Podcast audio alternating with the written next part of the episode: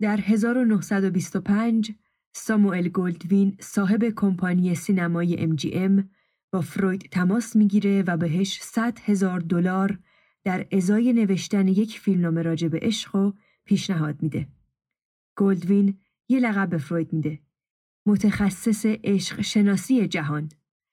فروید پیشنهادش رو رد می‌کنه و گلدوین دوباره ازش می‌خواد که فقط مشاور فیلمنامه بشه. اما فروید باز هم قبول نمی‌کنه. توی همون سال کارل آبراهام از شاگردان کوشا و وفادار فروید وادار می‌کنه که این پیشنهاد رو بپذیره. اون برای فروید نوشت طرح پیشنهادی با روحیه اصر ما همخوان است و بدون شک اجرا خواهد شد. و بعد یه سری استدلال های آمیانه هم به فروید می‌کنه مثل اگه این پروژه به دست ما اتفاق نیفته افراد بی صلاحیت انجامش میدن و این بدتر از بده. فایده نداشت. از آبراهام اصرار و از فروید انکار. در نهایت علت نپذیرفتن فروید به گفته خودش مبنای تئوریک داشته. اون برای ساموئل گلدوین نوشت ایراد کلی من اینه که نمی‌تونیم از اندیشه های انتظاعی نمایشی ملموس ارائه بدیم که اعتبار نازلی کسب کنه. به هیچ وجه راضی نیستم که چیزی سطحی از ما ارائه بدن. این نمونه که مد نظر شماست بیش از آنچه آموزنده باشه یک نمایش مزهکه. فیلم در نهایت با همکاری آبراهام و بدون حضور فروید به نام لایه های پنهان روح به کارگردانی پاپست ساخته شد. سلام به اپیزود دوازدهم یعنی قسمت آخر فصل اول دارکست خوش اومدید.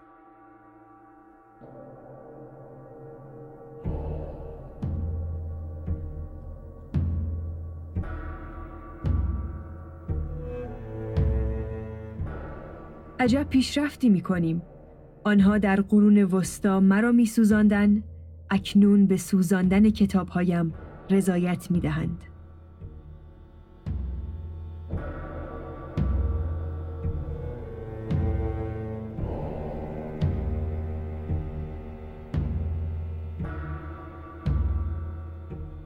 نازی ها در سال 1933 در آلمان به قدرت رسیدند.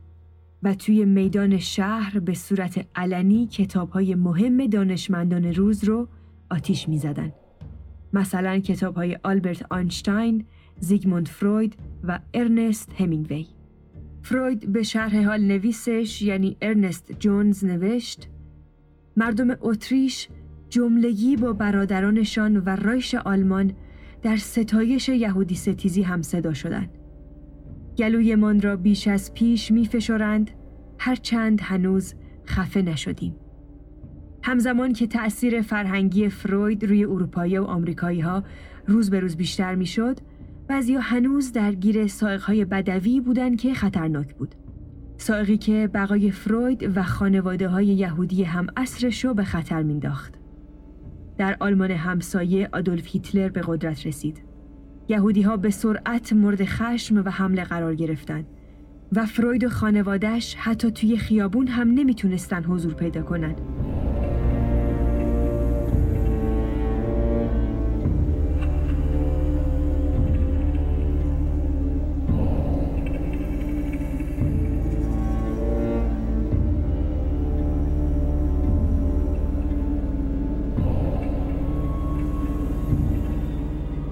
در 1938 نظامیان وارد وین شدند و هیتلر اتریش رو به اشغال درآورد و انفجار خشونت علیه یهودیان در وین شعله کشید.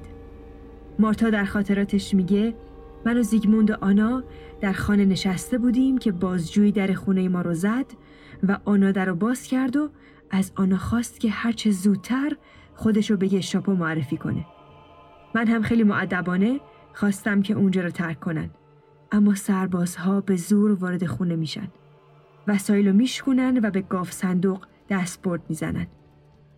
دکتر فروید توی این نقطه متوجه شد که باید هرچه سریعتر وین رو ترک کنه. بعد از 78 سال زندگی و کار در وین باید با همه چیز خداحافظی می کرد و این براش به منزله یک فروپاشی تمام ایار بود. به خاطر تجاوز آلمان ها به وین من در سن 82 سالگی مجبور به ترک خانه هم شدم و به انگلستان آمدم. جایی که امیدوارم می‌تونم ما بقیه عمرم رو در آزادی زندگی کنم. زیگموند چهار خواهر و برادرش رو در اردوگاه نازی ها از دست داد.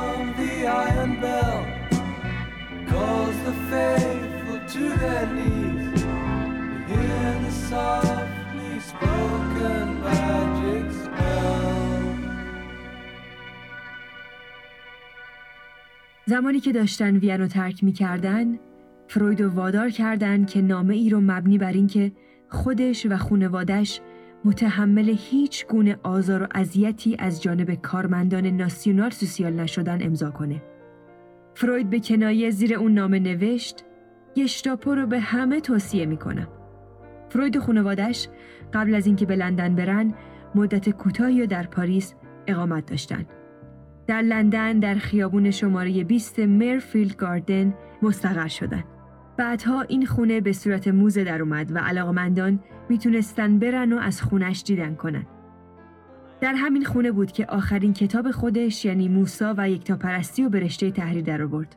رفته رفته جنگ جهانی دوم شروع به گسترش وحشتناک خودش در سراسر اروپا و آسیا کرد. از فروید پرسیدن آیا این آخرین جنگه؟ فروید پاسخ داد بله آخرین جنگ من. در همون روزها نامه ای از شخصیتی برجسته و مهم به دست فروید رسید. اون فرد کسی نبود جز آلبرت آنشتاین. پروفسور آلبرت آنشتاین در این نامه این سوالات رو از فروید پرسید. آقای فروید عزیز، آیا در مقابل فاجعه شوم جنگ راه نجاتی برای بشریت وجود داره؟ چرا باید انسانها این طور بیرحمان همدیگر رو بکشن؟ چرا تمام کوشش ها برای یک صلح پایدار به شکست منجر میشه؟ چرا انسان ها انقدر خونخوار و بیرحم هستند؟ چرا مردم اجازه میدن دیکتاتورهای جانی و دیوانه از احساسات اونا سو استفاده کنن و اونها رو تا مرز جنون و کشتن همسایه های خودشون بکشن؟ آیا اگر روان انسان هدایت بشه می‌تونه با جنون و نفرت مقابله کنه؟ و فروید اینطور بهش پاسخ میده. انسان نشون داد تزادی با حیوانات نداره و با قدرت و خشونت این رو برای همگان علنی کرد. در انسانها چون اختلاف عقیده هم وجود داره این تضاد به بالاترین حد از نزاع می‌رسه. انسانهای قارنشین به صورت گله حیوانات زندگی می‌کردند. قدرت با زور و مشت تعیین کننده مالکیت بود. با پیدایش اسلحه و استراتژی جنگ برتری فکری جای زور بازو رو گرفت. در نهایت کشتن دشمن باعث ارزای یکی از قرایز انسانی شد. با نگاهی گذرا به تاریخ بشر می‌بینیم که همیشه یه سری اختلافای پایان ناپذیر بین واحدهای کوچیک و بزرگ، محدوده های شهری، مناطق مختلف، بین قبایل، ملت ها و امپراتوری ها وجود داشته که اغلب با زور آزمایی و جنگ خاتمه پیدا می کرده. برخی مثل مغول ها و ترک ها در تاریخ بشر مثل اون ظاهر شدن و فقط بدبختی و تباهی به بار آوردن. جلوگیری قطعی از بروز جنگ فقط زمانی ممکنه که انسانها برای جایگزینی قدرت مرکزی به توافق برسند. آقای آنشتاین، شما از خرابی های جنگ حیرت کردید و به دنبال سرمنشه اونها توی انسانها گشتید. ما روانشناس ها به وجود چنین غریزه‌ای اعتقاد داریم و سعی کردیم نشانه های این قرایز رو بررسی کنیم. امیدی به محو تمایلات پرخاشگرایانه انسانها نمیشه داشت. بعضی جوامع امیدوارند با تأمین نیازهای مادی و رفع اختلافهای طبقاتی و برابری در جامعه پرخاشگری انسانها را از میان بردارند.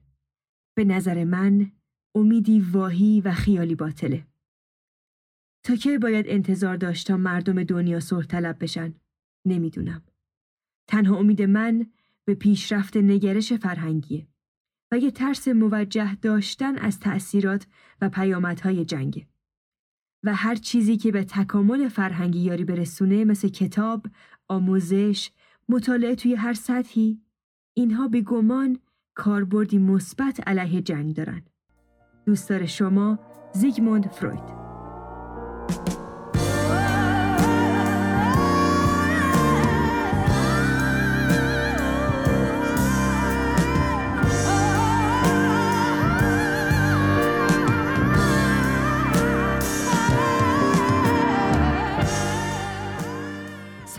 دهان اون اوج گرفته بود و رنج بسیار زیادی می‌کشید. فروید در 21 سپتامبر دست مکس شور پزشک معالج خودش رو در دست می‌گیره و قراردادشون رو به اون یادآوری می‌کنه. شما به من قول دادید وقتی که زمانم فرا برسه مرا رها نخواهید کرد. اکنون زندگی شکنجه ای بیش نیست و معنای خودش رو از دست داده. نظر دخترم آنا رو جویا شوید و کار را یکسره کنید. آنا تصمیم گرفته بود که باز هم صبر کنه اما مکس شور اصرار و اون رو متقاعد می‌کنه و بعد در سه نوبت هر بار سه سانتیگرام مورفین بهش تزریق می‌کنه. پیرمرد در 23 سپتامبر 1939 در ساعت سه نیمه شب بعد از دو روز اغما به آرامی خاموشی می‌گیره.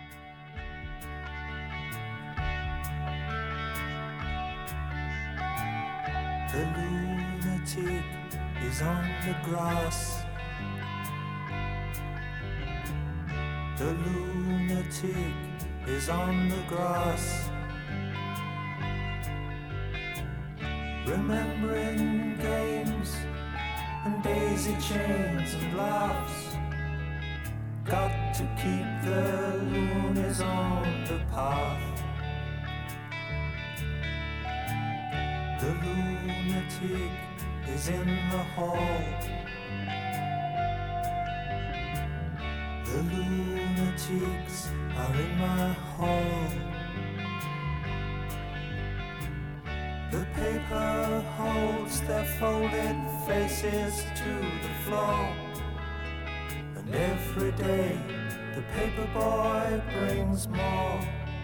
خب اگر بخوام یک جنبندی بکنم روی فصلی که گذشت و مجموعه نگاه فروید و روی ماهیت انسان و نقدهایی که به نظراتش وجود داره رو بررسی کنم از جبرگرایی شروع می کنم. گرایش نظریات فروید به سمت جبرگرایی وزنه سنگینی داره تا گرایش به اختیار. معتقد شخصیت انسان مجموعه ای از نیروهایی که فرد خیلی کنترلی روی اونها نداره یعنی اتفاقات کودکی، عقده ادیب یا تکانه های یا مکانیزم های دفاعی. از لحاظ فردگرایی و اثرات اجتماعی نظریه های فروید ضعیف تلقی میشن یعنی انقدر تمرکزش روی زیست و ارث و مراحل رشد روانی جنسی بوده که این بخش از تجربیات انسان که توی چه محیطی زندگی می‌کنه چه سیاست هایی بر کشورش حاکمه یا فرد به لحاظ اقتصادی توی چه طبقه قرار داره رو بهش اشاره نمی‌کنه. نگاهش تقریبا به ماهیت انسان بدبینانه است. معتقده که آدمی سرداب تاریکیه که دائم در حال تعارضه. بشر رو محکوم می‌دونه به اینکه با نیروهای ناهوشیارش در جدال و جنگه و به نظرش انسان نه خوبه و نه بد. نه شروره نه خیره. یه موضع بینابین داره و از نظر اخلاقی هم خونسا محسوب میشه. فروید وجود اراده و آزادی انسان رو نفی می‌کنه و میگه انسان تابع اصل جبر روانیه. نظریه روانکاوی پدر سالارانه و اروپایی محور بوده و تعداد زنان روانکاو به انگشت دست نمی رسیده و فقط در محافل فروید دیده می شدن. مردان طبقه بالای اجتماعی از ارزش زیادی برخوردار بودند. روانکاوی یک روش پرهزینه و طولانی مدته و اون بخش از نظرش که تفاوت‌های سرنوشت ساز یا آناتومیک زن و مردم میگه تا حدودی قدرت و جایگاه زن رو محدود می‌کنه.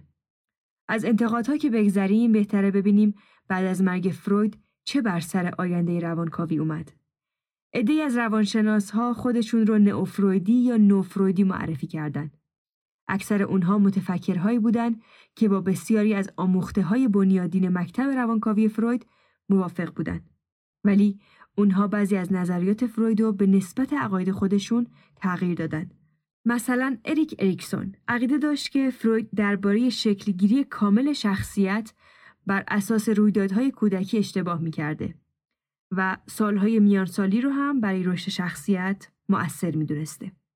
یا برخلاف فروید این نوفرویدی ها روی جنبه های مثبت شخصیت انسان تاکید می‌کردند و معتقد بودند جامعه و خانواده روی شکلگیری شخصیت و رفتارها بسیار تأثیر گذاره. مثلا آلفرد آدلر که جزء حلقه وینی ها بود مثل یونگ حلقه درونی پیروان خودش رو ایجاد کرد. اون می گفت فروید بیش از حد روی مسائل جنسی تمرکز می کرده. آدلر نقش ناخودآگاه رو در نظریش کمرنگ کرد و تمرکز نظری خودش رو روی تأثیرات جامعه و روابط بین فردی گذاشت. من فصل سه رو به آلفرد آدلر اختصاص دادم. فرد دیگه که به نظریات فروید معترض بود زنی بود به نام کارن هورنای. هورنای اولین زنی بود که آموزش روانکاوی دید و جز اولین کسایی بود که به فروید به خاطر کمرنگ دیدن نقش زن در نظریه روانکاوی اعتراض کرد. هورنای با تصویری که فروید از زن ارائه می‌داد بسیار مخالف بود. با وجودی که نظریاتش و نئوفرویدی ها دیگه مثل قبل محبوب نیستن اما نقش مهمی توی رشد دانش روانشناسی داشتن. مسیرهایی که امروز در فرایند درمان داره اتفاق میافته مدیون آزمایش ها و پژوهش های روانکاویه. روانکاوی در ایران امروز هم بسیار حرفه‌ای داره کار میشه و برای کسایی که به این رویکرد علاقه مند شدن می‌تونن به دنبال روانکاوان مجرب توی شهر مورد نظر خودشون بگردن. یا اگر روانکاو هستید و دارید به دارکست گوش می‌کنید اطلاعات خودتون مثل شهر، آدرس کلینیک یا شماره تماس و توضیحاتی راجع به خودتون رو برای دارکست ایمیل کنید. تا عزیزانی که به دنبال روانکاو میگردن و به دارکست پیام می‌زنن رو به شما وصل کنم. آدرس ایمیل darkast at gmail.com هست. d a r c a s t at gmail.com در بخش توضیحات آدرس ایمیل رو قرار میدم. همینطور اینستاگرام دارکست هم مسیر ارتباطی بین من و شماست. نکته دیگه که دوست دارم راجبش صحبت کنم اپیزود ویژه‌ای هست که در انتهای هر فصل تهیهش می‌کنم. این اپیزودهای ویژه ترجیحاً یکی از کتابهای مهم و جذاب هر شخصیتیه که یک فصل رو بهش اختصاص میدم یا اینکه می‌تونه یک مجموعه ویژه باشه که پژوهشگرهای بین رشته روانشناسی پژوهششون رو در اختیار من می‌ذارن و من صدای اونها میشم. اگر علاقه به همکاری هستید باز هم برای من بنویسید تا بتونم مکانی رو برای آموزش های شما فراهم کنم یا صدای شما برای انتقال دانشتون بشم. حمایت های شما در طول انتشار فصل اول بسیار به من انرژی داد و باعث شد مصممتر بشم که فصل های بعد رو با کیفیت تر بسازم. چند هفته دیگه اپیزود اول از فصل دوم منتشر میشه. برای اینکه خبردار بشید دکمه subscribe رو فشار بدید و حتما و لطفا دارکست رو به دوستاتون معرفی کنید. سالی پر از عشق، شادی و خودشکوفایی براتون آرزو می‌کنم. با تشکر دریا فرشاد. بدرود